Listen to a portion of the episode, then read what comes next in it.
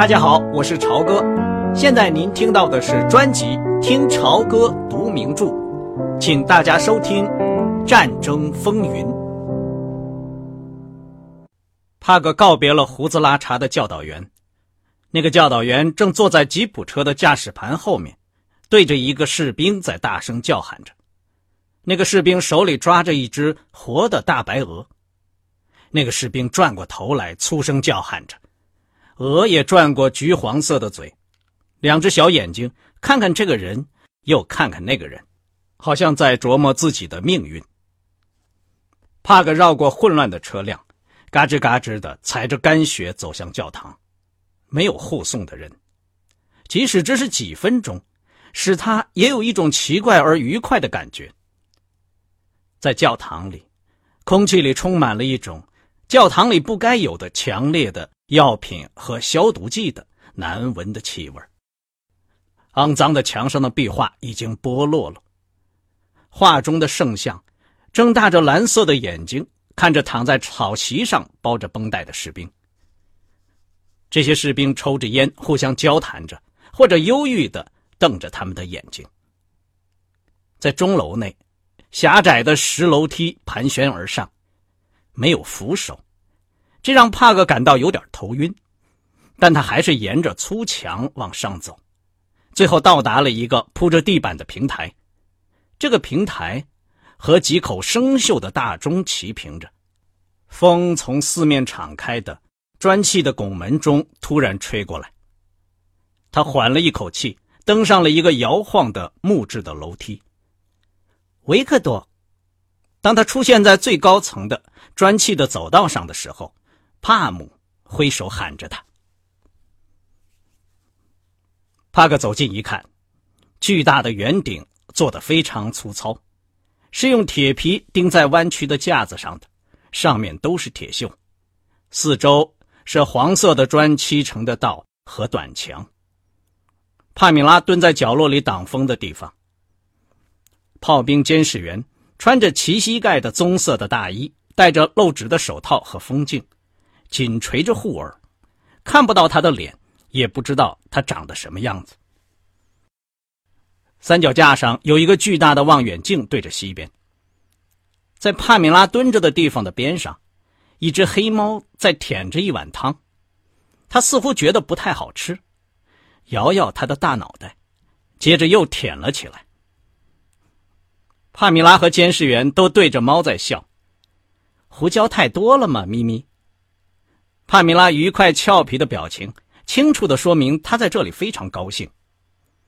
在钟楼下面，空旷的平原延伸到东面和南面很远的森林，西边和北边是黑色的蜿蜒的河流，以及稀稀拉拉的树木。钟楼下面的小镇上，人马挤成一团，给这一片空旷的银白色的世界带来隐约的喧闹之声。您是美国军官吗？监视员露在外面的一块多毛的脸上显出了整齐的牙齿。是的，我是。您要不要看一下？那个士兵戴着露指手套的手轻轻的拍着望远镜。您能看到德国人吗？帕克问。那可太多了，一个就够多了。帕克说。监视员严肃的点点头，轻轻笑了一声，离开了望远镜。帕格的眼睛被风吹得流着眼泪，他凑上接目镜，河边上的德国人立刻就在眼前出现了，但是又模糊又小，他们还是在做原来的工作。这个情景不让你感到有点不安吗？帕姆说，他拍了拍小猫。他们真是处之泰然。维克多·亨利走到砖砌的短墙角落里，双手塞在蓝大衣里面，从各个角度来观察雪野的远景。监视员从南向北转动着望远镜，缓慢地沿着河流扫视着，同时对着干电池的电话机讲话。黑色的电话线交叉地架在短墙上。跟我说前线怎么样？咪咪，不要忘了洗耳朵后面。猫正在洗着自己的脸，帕米拉给他的脑袋挠了挠。帕克一面告诉他去前线的情况，一面细心的观察着四周的地平线，好像他是站在舰船的舰桥上。远方覆雪的森林中有一些奇怪的行动，引起了他的注意。他背对着监视员，用一只粗糙发红的手遮在眼睛上，专心致志的望着东方。把那个望远镜给我。帕姆从望远镜的台边上敞着的箱子里拿了一个小望远镜，递给他。帕格看了一眼，拍拍监视员的肩膀，指指东方。监视员把三脚架上的大望远镜转过半圈看了，吓了一跳，摘了防风镜和帽子，又看了起来。他长着一头淡黄色的卷发，满脸雀斑，看上去最多只有二十岁。他抓起了电话机，摇着铃，说了会儿，又摇，还是没有回音。他显得很生气，戴上帽子，踩着楼梯，匆匆的下去了。怎么了？帕米拉在问。你过来看看。透过监视员的大望远镜，帕米拉看到一队车辆从树林里出来了。是坦克吗？有一些是卡车和坐人的装甲车，不过这是一个坦克部队。维克多·亨利一面说，一面举着望远镜，像是在观看游行队伍似的。他们是俄国人吗？不，可这是我们来的方向。是的，他们两人互相看了一眼。帕姆面颊红润的脸上显出了恐惧，但是也显示着一丝兴奋的快乐。那我们不是陷在里面了吗？我们要下楼离开这儿去找安菲杰特洛夫吗？用肉眼来看，装甲车队大约在五六英里路以外。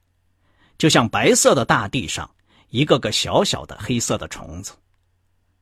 帕克瞪着眼睛往东望着，一边在思考着，这个突然变化可能引起的后果太坏了，他简直没办法说出口。他对塔兹波利自私的把他女儿拉到这儿来冒险感到有点生气。当然了，没有人预料到在后方会碰到德国人的突然袭击，但是他们已经来了。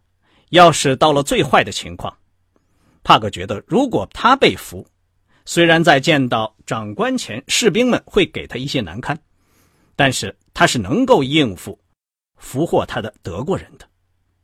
但是塔斯波利妇女是德国的敌人。我跟你说，帕姆，帕克说，他望着小虫子，已经清楚的从树林里缓缓的向镇上开来，拖着一个黑尾巴。上校如果知道我们现在在这里，让我们再在这儿待一会儿。好吧，天晓得，德国人怎么从后面转出来了？安菲杰特洛夫说：“南边有一点问题，他们一定是突破过了河，然后绕过树林。这不是个很大的部队，只是一种试探性的行动。”楼梯被沉重的脚步声踩得摇晃起来。那个浅黄头发的小伙子又上来了，他抓住了测绘器，对准德国人，来回推动着标尺，迅速的在膝盖上摊开一张带方格的黑白的小地图，对着电话机喊道：“五点六，幺二四，R 七 M 十二，对，对。”他兴奋激动的对客人们咧着嘴笑了笑。我们的炮台正瞄准他们，等他们进到适当的位置上，我们就要把他们轰成碎片所以，你们还可能看到点什么。他戴上防风镜，从一个眼睛明亮的小伙子，又变成了看不到脸的严肃的监视员。维克多·亨利说：“他们在河那边注视着你们炮台放炮。”监视员挥舞着两只穿得很臃肿的胳膊。是的，但是我们不能让这些婊子养的从后面占领这个镇子，我们能让吗？我听到飞机的声音。帕克的望远镜转向西边的天空，是飞机。是的。监视员转过望远镜，指向上空，开始对着电话喊话。还有飞机，帕米拉的声音有些颤抖。好吧，我对飞机还比较习惯。这是德国人的演习，维克多·亨利说，坦克和飞机联合进行。飞来的三架斯杜加在帕格的望远镜里越来越大。监视员把望远镜又转过来，对着坦克，开始欢呼起来。帕格朝着他望的方向看去。啊哈！现在我可以说是在做军事观察了，帕姆。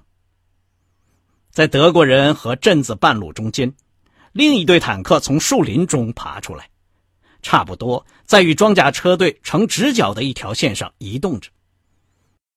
他把望远镜递给帕姆，眼睛同时还看着飞机。啊，是的，帕米拉叫道：“是我们的吗？”“是的。”监视员喊道，咧着嘴对他笑着：“是我们的，是我们的。”一只手重重的在帕姆肩上一击，把他打趴在地上。他们开始俯冲了，维克多·亨利说：“爬上去，靠近圆顶卧倒，不要动。”帕格跪在他身边，他的帽子已经掉下来，滚到一边了。他掠开眼睛前面的黑发，注视着飞机。飞机已经转过身来，向下俯冲着。当他们快和钟楼一样高的时候，扔下了炸弹。飞机带着引擎的吼叫和刺耳的呼啸声，又陡直上升了。帕格可以看到飞机上的黑十字 A 字。以及带着黄色防弹玻璃的机舱。教堂四周的炸弹开始爆炸了，钟楼摇晃起来，火焰、尘土和硝烟从短墙外面升起来。但是帕格还保持着清醒，他注意到德国人飞行的技术非常糟糕。三架笨拙的黑色飞机乱成一团，飞上去转过来，在俯冲时几乎互相碰撞。帕克想，德国空军不是损失了他们大部分的老飞行员，就是没有经验在这个地区飞行。镇上的高射炮发出了短促的砰砰声，射向天空。帕米拉抓住了他的手，他畏缩的靠在他身后，躺下就好了，这个一会儿就过去了。帕克说话的时候。看到一架斯杜加离开了其余两架，直接向着钟楼俯冲下来。他大声向监视员叫喊着，但是飞机声、高射炮声、呼啸声和镇上的哭闹声已经淹没了他的声音。谢光弹从灰色的天空到钟楼划出了一条红色的虚线，铅皮的圆顶由于扫射发出有规律的声音。维克多·亨利猛地一下把帕米拉推到地上，自己趴在他身上。飞机从空中俯冲下来了，已经可以看到相当大的机身。维克多·亨利一直回头注视着飞机，他可以看到防弹玻璃后面模糊的飞行员的影子。一个不戴钢盔、浅黄色头发的年轻人咧着嘴在笑。他在想。这个年轻人就要撞到圆顶上了，他刚往下一缩头，就感到左肩膀上有什么东西被撕了下来。飞机带着刺耳的呼啸声和吼声掠过上空，飞走，消失了。嗖嗖嗖的子弹的呼啸声也停止了。帕克站了起来，摸了摸肩膀。他袖子的最上面被撕开了，肩章还挂在那儿，但是没有血迹。监视员躺在翻倒的望远镜旁边的砖地上，炸弹在下面爆炸，其余两架飞机还在镇子上空尖叫怒吼着，其中有一架冒着浓烟。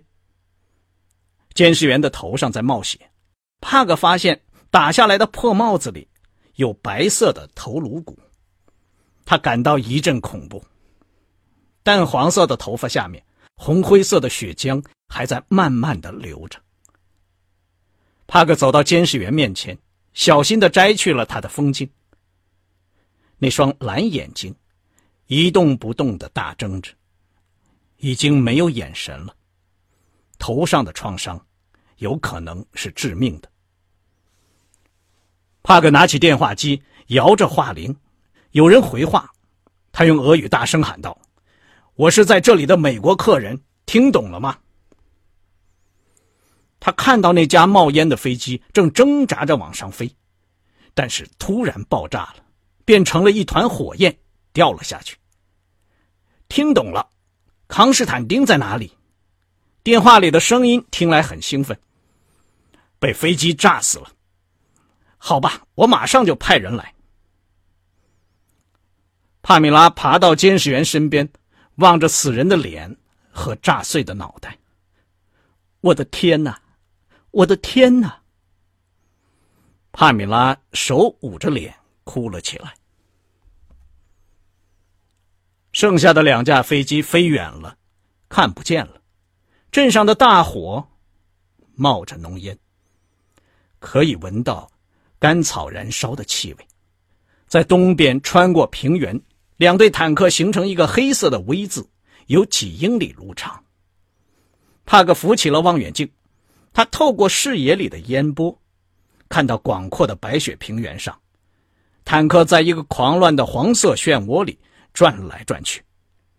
在俄国的轻型坦克中间，有五辆巨型的 KV 坦克挤来挤去。有好几辆德国坦克已经着了火，坦克手在雪地上就像蚂蚁一样跑来跑去。有一些德国坦克和卡车掉过头向树林里开。帕克只看到一辆俄国轻型坦克冒着烟，但是他正在观察的时候，一辆 KV 坦克爆炸了，出现了一团绚丽的紫黄色的熊熊大火，在雪地上形成了一片鲜艳的色彩。就在这个时候，其余的德国坦克都开始掉头了。咪咪，啊，我的天，我的天，不！快停止吧！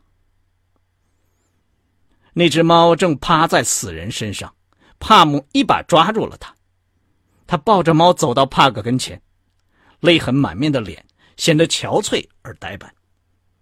猫的鼻子和胡子上都沾了血，舌头在一伸一吐。他哽咽的说：“这不能怪动物。”俄国人在那边打了胜仗，维克多·亨利说。帕姆睁着惊恐失神的大眼睛望着他，紧紧的抓住那只黑猫。他的手摸着他肩膀上的裂缝。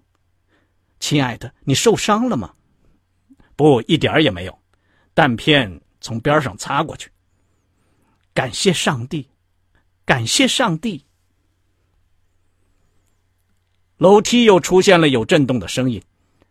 安菲基耶特洛夫兴奋而发红的脸出现了。好啊，你们都平安，太好了，我感到太高兴了。待在这里最好了，镇上可炸得很凶，炸死了好多人。快，你们两个人，快跟我来。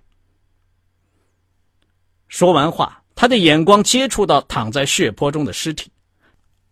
哎呀，我们挨了炸，帕克说，他死了。上校摇了摇头，就下去了，说：“好吧，请快点过来。”你先下吧，帕姆。帕米拉看了看躺在砖地上、积雪和血泊中的死监视员，又看了看铁皮的屋顶，还看了看外面的坦克，以及压出来的黑色 V 字的远景。我好像已经在这儿待了一个星期了。我带着猫可下不了楼梯，我们不能把它留在这里。你把猫给我吧。帕克·亨利把那只猫塞在大衣口袋里，用一只胳膊压住，别别扭扭的跟着他下了楼梯和螺旋形的台阶。有一次，猫动弹起来，又咬又抓，他差一点就掉下去。到了教堂外边，他把猫放掉了，但不知道是由于来往的车辆，还是滚滚的浓烟让他感到害怕，他又跑了回去，消失在。伤员之间，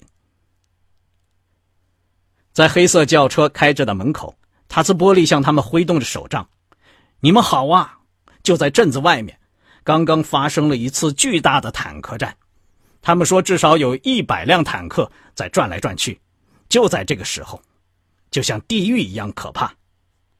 你的大衣破了，你知道吗？”“是的，我知道。”维克多·亨利虽然一点精神都没有了，但是想到战争实际与新闻报道中的差距，还是能够笑了一下，一面把肩章摘下来放在口袋里。和塔斯波利的描绘相比，在积雪的平原上，两小队坦克互相不断射击的实际情况，看起来是不很生动的小规模的战斗。我们也看见了，他说。帕米拉进了车厢，坐在后座的角落里，闭上了眼睛。你们也看到了吗？那太好了，帕姆应该可以帮助我写这篇报道了。帕姆，你没有不舒服吧？是不是？我很好，陶吉，谢谢你。帕姆回答说，声音很轻，但是非常清晰。帕克对上校说：“我们看着德国人开始逃跑了。”是啊，是啊，加普兰的营得到了南线的通知，这是一个非常好的营。安菲杰特洛夫关上了车门，请你们都坐好，我们现在要直接开回莫斯科。不不，塔斯波利的胖脸像个婴儿一样的皱了起来。在战斗结束后，我还想去看一看，还想和坦克手们谈一谈。安菲杰特洛夫转过身来，对着他们。咧嘴露出了牙床，但是没有笑容。透过他后面结了霜的挡风板，他们可以模糊的看到镇上主要大街上的烟火，一匹向前扑倒的马，士兵们在跑来跑去，绿色的军用卡车挤在一起缓慢的行进着。是这样，德国人在北面有一个很大的突破，莫斯科已经处在危机中。所有的外国使团都要向高加索撤退，我们必须马上溜掉。他说“溜”这个生硬的俚语时，嘴里没有一点幽默的味道，然后对驾驶员说：“快走。”在盖在旅客腿上的毛毯下面，帕米拉·塔斯波利戴着手套的手握住了维克多·亨利的手。帕姆脱掉手套，把他冰冷的手指绕住帕克的手指。他的脸靠在他长大衣的肩膀上的破口处。亨利粗糙的手和他的手紧紧握在一起。刚才您听到的是《听潮歌读名著：战争风云》，谢谢您的收听。我们下次节目再见。